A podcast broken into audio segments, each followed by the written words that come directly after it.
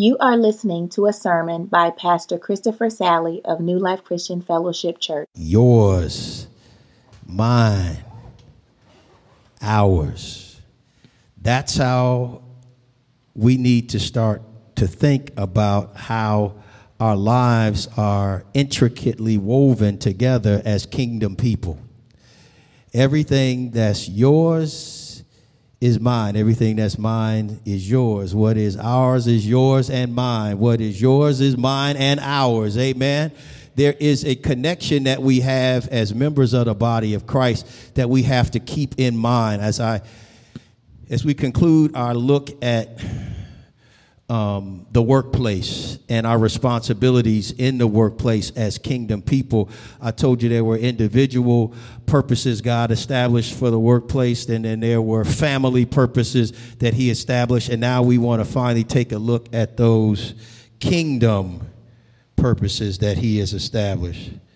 Amen. So that's why, as we look at it right now, it is yours, mine, and whose? Ours. And so if we keep that in mind, we will be proven to be wise. Amen? Give me one second here. There we go. For the individual, just in terms of review, very quickly, we said that work was about sustenance, it was about support, it was about satisfaction, it was about structure. You want to be busy instead of being a what? Busybody, amen. And it's about service. It's always about service. We're called to obey and, and serve as individuals. For the family, we talked about it being about earnings, yes. It's about empowerment, yep, because earnings is for the consumptive needs that we have for today. Empowerment is about the investing needs for our family for tomorrow and to lay up for our parents and for our children. It's not either or, it's and and both. It's about exposure, again, for uh, the world to see what a kingdom person looks like and how a kingdom person deals with things at work. And then also, you're the representative for your family. And we looked at the life of Joseph, and that was one of the things that Joseph practiced. As soon as he got his, his people down there, he put them on, as they say. Amen. He said, I know you, you, all are shepherds, and I'm going to make sure that you get some good shepherding jobs while you're down here. Amen. So exposure for your, for your family. And, and last but not least, as an example. And that was the hardest thing. Kim and I had a conversation about, uh, about this uh, after church. Uh, after I preached it, and it was like, yeah, there's just the, the Apostle Peter's just not giving us any room here. He says, I need you to step where Jesus stepped.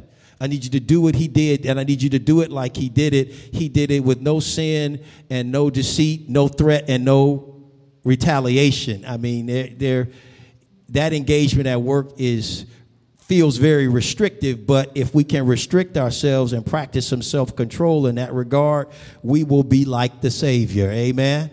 And what better thing could we say? But now we go to the kingdom purposes, and this is the the biggest picture. Uh, it's intricately related. That's why we say it's mine and ours and yours. We're incorporating people that we don't even know.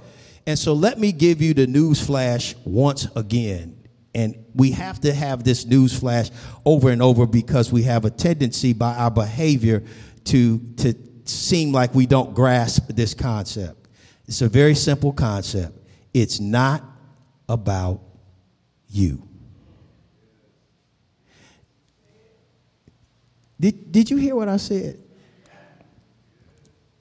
You don't even want to repeat that with me because it'll hurt your little feelings, but it's not about you.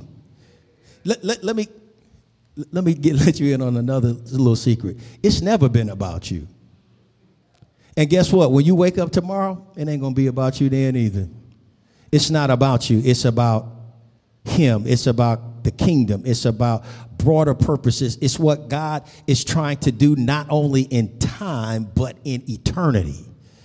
Amen. And so he's got that eternal perspective, and we join him in what he's doing. It's about the kingdom and it's about his glory. So why would it not, why would God not have kingdom purposes related to work as well? Again, individual purposes, family purpose, purposes, and now kingdom purposes, and we're just gonna look at that. Amen. So as a kingdom representative, if you had a name tag on at work, it should have your name under and it should say kingdom representative kingdom representative. The first thing that you should be doing as a kingdom, come on, somebody, as a kingdom representative, is you should be increasing the reputation of the kingdom. Did you hear what I said? Again, if, okay, I'm doing it by myself today, it's fine. It's fine. I'm going to do it by myself. Increasing the reputation of the kingdom. Some of you believe that your job is to decrease the reputation of the kingdom, but that's not a kingdom purpose. You have to increase the reputation of the kingdom. In 1 Timothy 6 1 and 2, it says this All who are under the yoke of slavery should consider their masters worthy of full respect you said, man, we back to that again. Yeah, again, we're substituting slaves and masters for the employment dynamic that we see, the, the job dynamic of employers and employees. Again, it feels like slavery sometimes, and I know you feel like you, you, you don't get paid what you're supposed to. But again, he says, even again, our job is that the employer gives us opportunity, and then we give the employer productivity. They're supposed to, we give them respect in response to the opportunity they provide, and they're supposed to give us fairness in response to the productivity that we provide. That's that core role, core response in that relationship. Opportunity, productivity. Fairness, respect. That's what we're supposed, that's the dynamic, but it doesn't always work. Amen. Very few people find jobs where that, that's kind of the situation, but if you find one, hold on to it for dear life because it's precious. Amen. And so the first P- Timothy says, But all who are under the yoke should consider their masters worthy of full respect. Why? So that God's name, come on, somebody, and our teaching may not be slandered. God's name, his name is on you. Amen. That's why when I said you got a name tag on, you do. You have on a name tag and it says what? Kingdom representative. And if you're a kingdom representative, that means you represent the king. His name is on you, whether you put that name tag on or not. If you claim the name of Christ, he wants you to actually also claim the game of Christ. Amen. You just this, this is the real name it, claim it. If you're gonna name the name, let's let's let's do some things. Let's let's actually name uh, uh, have the game that Christ had as well. And he says, listen, you got to do that. Why? Because they, they're deserving of what? Full respect you have to acknowledge that role. So that's the first thing. You acknowledge the principle that God has for work. That's the only way you can even begin to execute on what God has asked you to do. You do. You have to acknowledge it. It's opportunity and fairness. It's uh, it's it's productivity and respect. That's that's it. That's what God is trying to get done. And so I have to understand that. And I first acknowledge that principle that God has for work, and then I will then be able to accept the purpose that God has for work.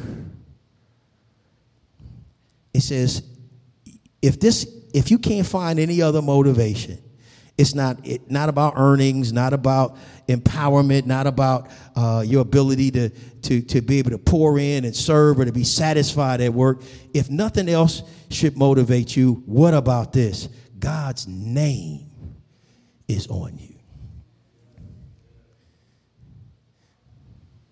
God is serious about his name. Matter of fact, one of the Ten Commandments is that thou shalt not take the name of the Lord thy God in vain. That's not just really talking about speech, but action. Why is he so particular about his name? Because his name is attached to his glory. And he said in Isaiah I am the Lord, that is my name and my glory. I will not share with another. He says it's about my glory and it's my name. And guess what Psalms 8 tells us? As the psalmist David says, O Lord, our Lord, how excellent is thy name in all the earth. There's no place you can go, and when you arrive there, you'll find that the reputation of God ain't excellent. I know that's not good English, but that's good preaching. You can't go anywhere and arrive and find out that the name of God ain't excellent. It's excellent throughout the earth. Amen. And so he says, Listen, my name is on you, and I want you to be excellent because I'm excellent. I want you to be holy because I am holy. I want you to be pure because I am pure because you have my name. Put your name tag on. Remind yourself when you walk out those doors and you go downtown or you go to your job or you on your Zoom call now or whatever it is where you plug in for employment, you have to remember his name is written right here, should be across my heart, and I've got to represent. And God said, you know, his name is so important that remember in Psalms 23, Lord is my shepherd. I, he maketh me to lie down in green pastures. He leadeth me beside. He restores my. He leadeth me in the paths of righteousness for his name's sake. Or oh, I'm going to get the job done, is what God is saying, because it's my name. That's my name. My name is out there. The children of Israel, at the end of time, when you look at Ezekiel, I think it's chapter 38, and they talk about end times, and he says, All of the stuff that you messed up, he said, I'm gonna give you a new heart, I'm gonna give you a new mind, and you will do what I said you were going to do. Why? Because my name is out there. I said I was gonna bring you out and then bring you in. I'll be able to do that. Why? Because I said I would, and my name is my name.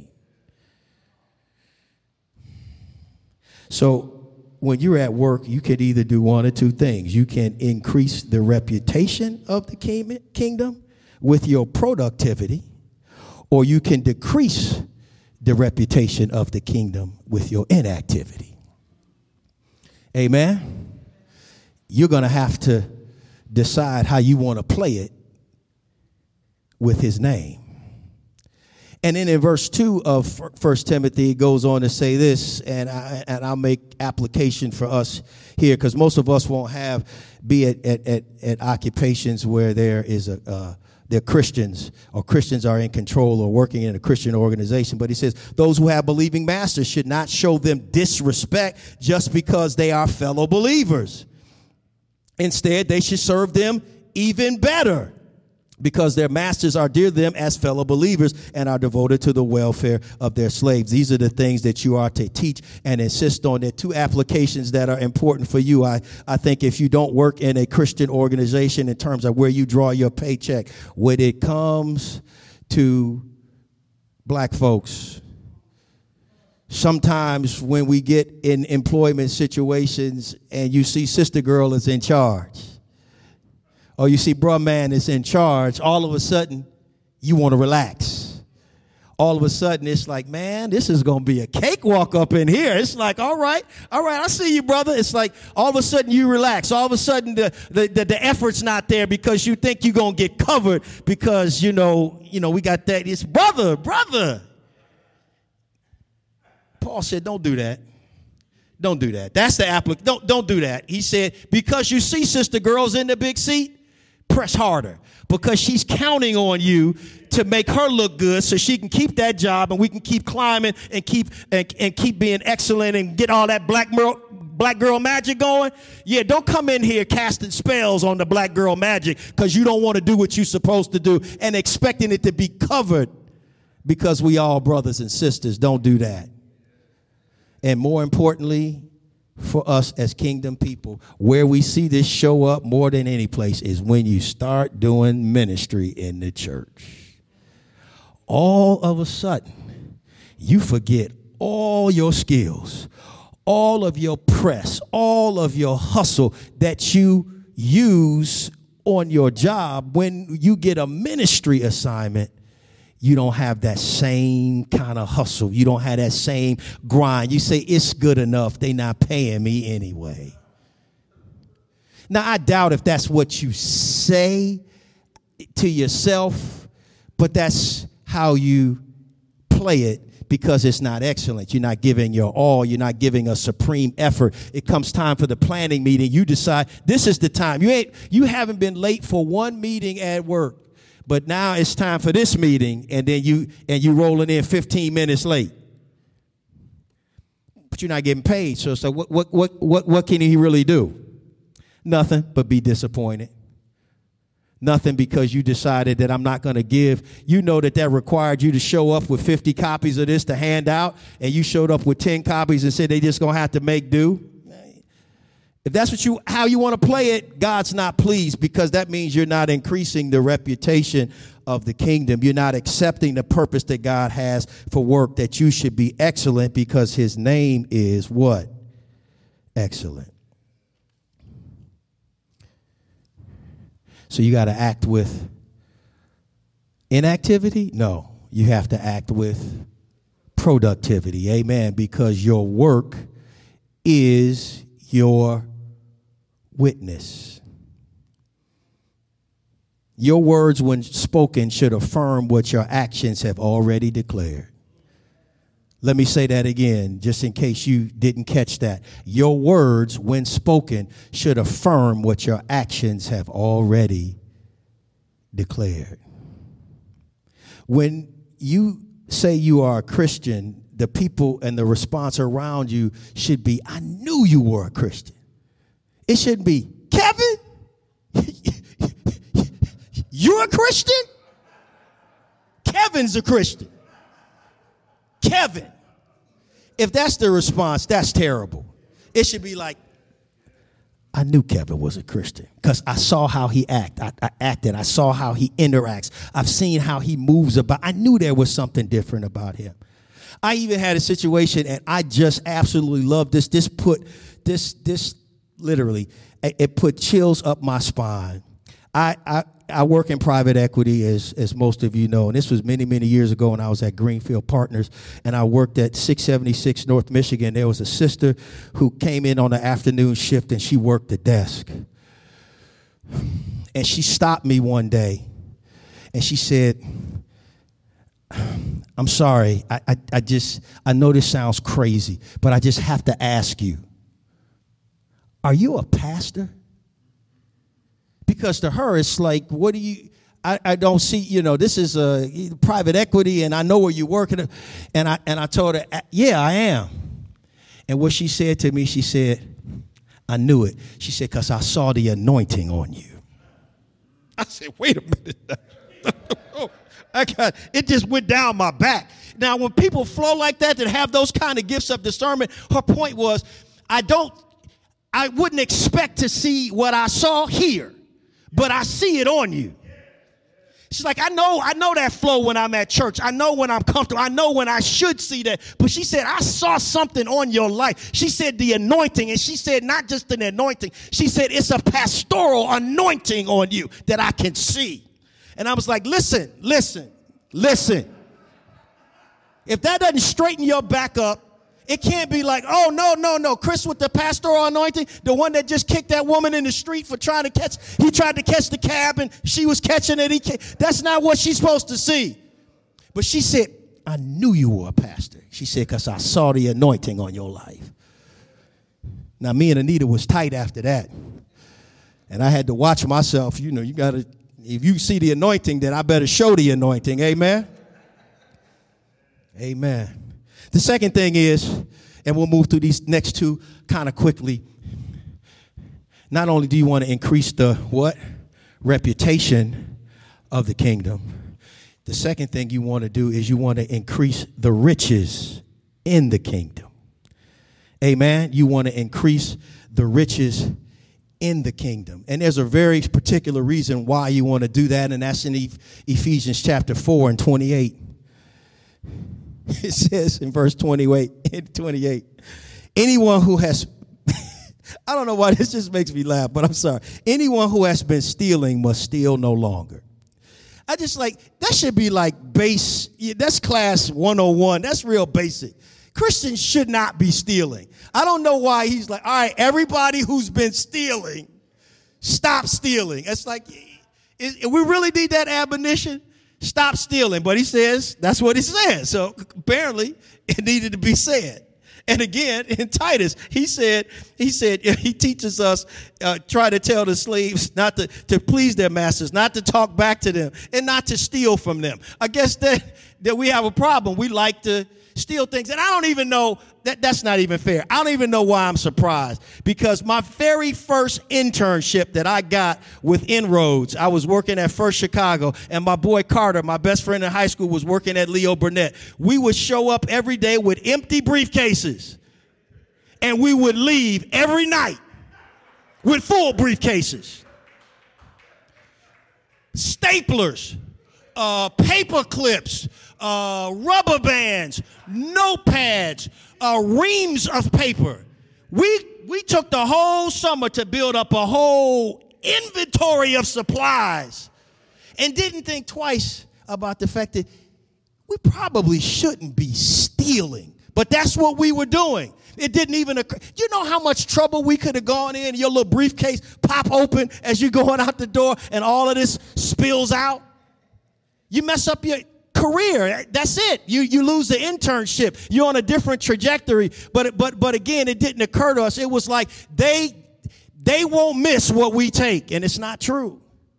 But God saw what we were doing, and He was not pleased. I don't think we did it after that first summer, but actually we didn't really need to because we had a lot of supplies. You need you need a oh you need a notepad? Oh, I got you, bro. You need a notepad? You need a stapler? One of those cups to hold the pens? I got you. That's terrible. So again, okay, so I take it back. Let me read the verse again. Anyone who has been stealing must steal no longer. Amen. But must work, doing something useful with their own hands. Here it is, that they may have something to share with those in need. That's part of the reason why you work. You increase the riches in the kingdom again as you give, as God lays on your heart to give, and God loves a cheerful giver. As you give into the ministry, part of what you do is be you're able to then allow us to share with others that are in need. There's a benevolence that's here, and that's why it's yours, mine, and ours. And you may contribute to somebody that you don't even know, somebody that is in need. We support so many uh, uh, different ministries historically over the years, and we have, and you may not even know those people well, but we have supported them as a church, and we've been able to do that because you brought in the in, in the, the resources into the kingdom for us to be able to to do that. And the apostle Peter, I mean, the apostle Paul talked to, the uh, to the uh, Corinthians about giving to the, the Philippians. He says, "Hey, listen, they came, they they gave to you out of their out of their lack when when you guys need to think now it's your turn to re, uh, repay the favor. Amen. As it said get in on what god is doing. Amen. Because it's yours mine and ours and the world would say that's crazy i'm not going to work to help benefit anybody but me the world says, get all you can, can all you get, and then sit on the can. That's what the world would tell you. That's what I think is in Luke 12 that the rich man did when he decided, I got too much stuff. What should I do? Should I think about maybe giving some of it away? Nah, son, I need to build bigger barns. That's the problem. So I'll tear these down and get some bigger ones. Get all you can, can all you get, sit on the can. That is not what God is telling you to do. Part of the purpose for going to work is that you don't consume absolutely everything you get all the way to the margins because you may need to share with those that are in need and you need to increase the riches in the kingdom. And it's not just the riches in the kingdom. Tangentially, this is the third thing increase the resources for the kingdom. Now, that incorporates a little bit more than just money. You have skills and talents and abilities that if you will f- contribute those like you do at, at, at work, there's professional skills that you have. Um, it's so it's so great to start something and, and have an idea around doing something and then see the the folks that that professionally have that that's within their skill set. Amen. I remember at one point we were talking about doing a doing a health fair, and it was something that Sister Ramona at the time she was she was here, and and Sister Shara, you know, the, all of the healthcare folks kind of got together, and they said, "I got some resources." Or Sister Ramona in particular, I remember said, "I've done this several times at the church that she actually worked for. She worked for a church, and she's like, we've done this." And so again, to be able to have resources, one of the first things uh, that that uh, uh, when my mom, who's still in this skilled nursing facility now, one one of the the sisters from West West Lawn, Sister Joyce, uh, reached out to me and said, you, you know, professionally, I deal with to, this kind of transition for, for seniors and, and trying to place them in, in, in, in assisted living facilities or whatever. So she just said, if you need anything, let me know. See, that's how the body of Christ is supposed to work. Thessa was the, the, one of the first people we called when I had, when I was dealing with me and my sister were dealing with my mom, and Thessa came right over. I had Dr. Carla Pugh all the way on the phone from California, who said, "Don't." He said, and don't get it twisted. I do not mind talking to other physicians. If you need me to come in with the big hammer, I can bring the big hammer with me. You just let me know. That's how the body of Christ works. You increase the resources for the kingdom. But back very quickly to looking at increasing the riches in the kingdom. So many people don't understand the power of, of the ministry that's provided at work. If you look in the Old Testament, there are really, I mean, say two jobs. You had the priest who worked specifically in the tabernacle and the temple, and then you had the, the kings and the other folks that were around. And, and you know, this kind of division, as I've talked about, between the sacred the sacred and the secular. You, you give, you give, as well we should, we, we, we give uh, duty, I mean, excuse me, we give uh, uh, glory or, or, or uh, prefer those that work inside the temple. You, you know that's, that's a job and it's, it's, it typically requires special clothing. It did back then and the whole thing, and they were just doing all of these sacrifices. But where did all of these animals come from?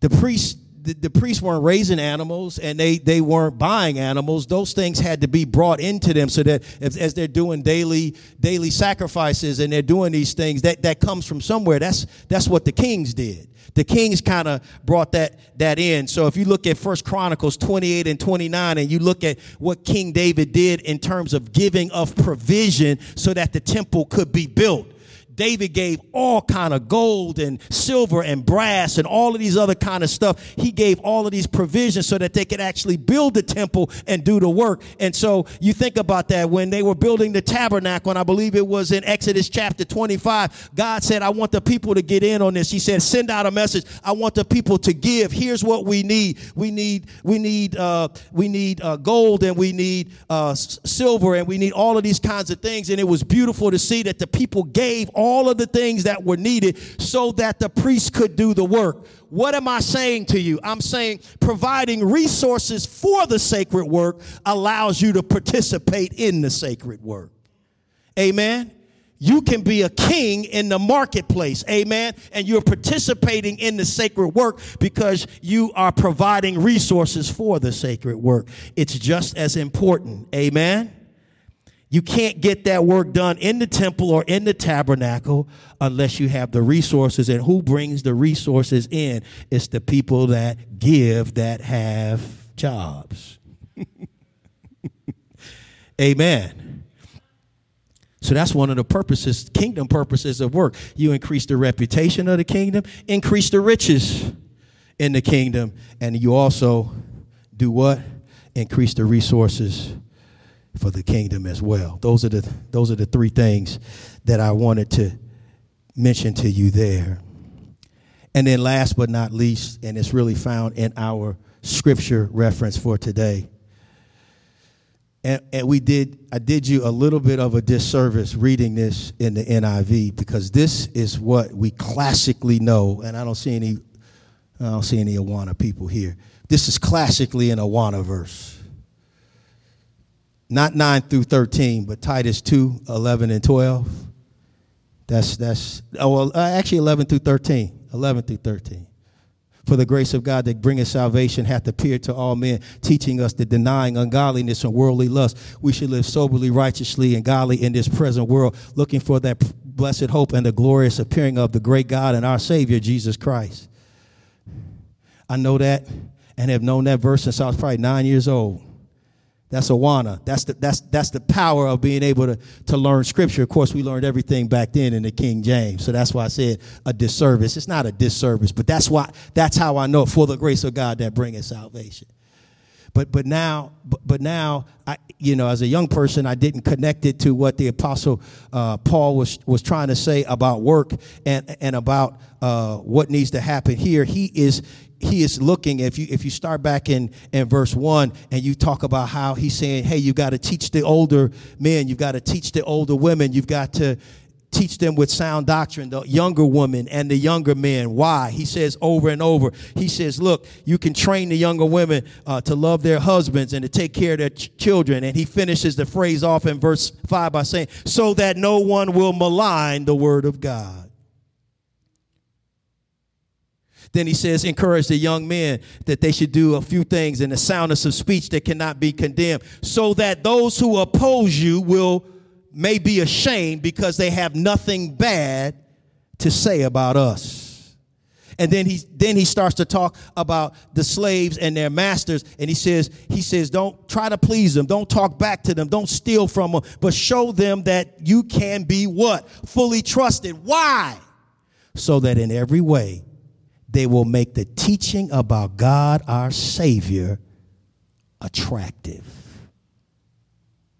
Here's the fourth thing you've got to increase the response to the kingdom.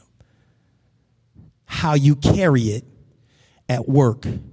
The kingdom purpose of how you carry it is you increase the response to the kingdom. The haters are going to hate they're going to say things. There are people that are always going to oppose you. There are always people that are looking, particularly if you claim the name of Christ, to trip you up. He says you got to work in such a way in that employment situation that, again, he's encouraging the, it particularly about trying to please, not talking back, again, not stealing. I could have used this verse. We started at verse 11. I could have used verse 10 when I started that internship. Try not to steal from them but to show them you can be fully trusted. But why are you doing it? It's not just so you can be the goody goody two shoes, goody two shoes and get the gold star, get the raise. He said, "Nah, son." You do it so that in every way you'll make the teaching about God our Savior attractive. Again, how we carry it before we open our mouths, the teaching can be negated by your behavior and my behavior, or it can be enhanced by our behavior and our attitudes he says you've got to carry it in such a way that you increase the response to the key, to the kingdom. What does Jesus say? Did he say, "Follow me and I will make you what? Hunters of men." No. What does he say? I'm going to make you fishers of men. Why, why are we not hunters of men? Because when you're hunting, the animal doesn't have a choice. Fish have to be attracted. And it depends on what bait you put in the water. And if they're not feeling that bait on that particular day, and I think from what I understand, the most kind of complex fishing to do is fly fishing, where you talk about shade and sun and the river current and all those other kind of things, and they have all these different kind of baits and lures, and it's a very highly skilled type of exercise. That's what you're doing. That's what I'm doing. We're fishers of men. We're not hunters of men. We don't have a, a, a AR-15 rifles out. We take one shot and the animal runs off. If that's how we do it, we're not going to have great success, but we have to we have to make the kingdom attractive to those that need to hear it. Amen. And Second Timothy would tell us we need to teach and, and, and interact in such a way because there's two things that are desperately important to people, whether they realize it or not repentance and recovery. We got to, that's the game we're in. We need people to repent and we need people to recover out of the snare of the devil who are taken captive by him at his will. High stakes. And how you get down at work matters because you can make you can increase their response to the kingdom they should be able to see how you carry things and and and just to, to just to conclude it there is a theological underpinning that's there. That's in verse 11 and it starts with that for the grace of god that bringing salvation hath appeared to all men. Foundationally that's the underpinning for everything he's talking about in the previous verses. When he's talking about how the older men should act and the older women should act, how the younger women should act and the younger men should act, how the slaves uh, should should interact with their masters. He says, "For it's because the grace." And that means everything that was discussed prior. It's like, let me give you the reason. He says that godly it's kind of like godly living is demanded by God's truth. And now he pinpoints what godly truth in particular demands godly living. It's grace. It's grace.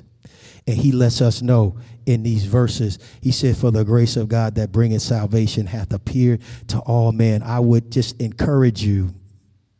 It's just too good not to tell you that grace pursues us.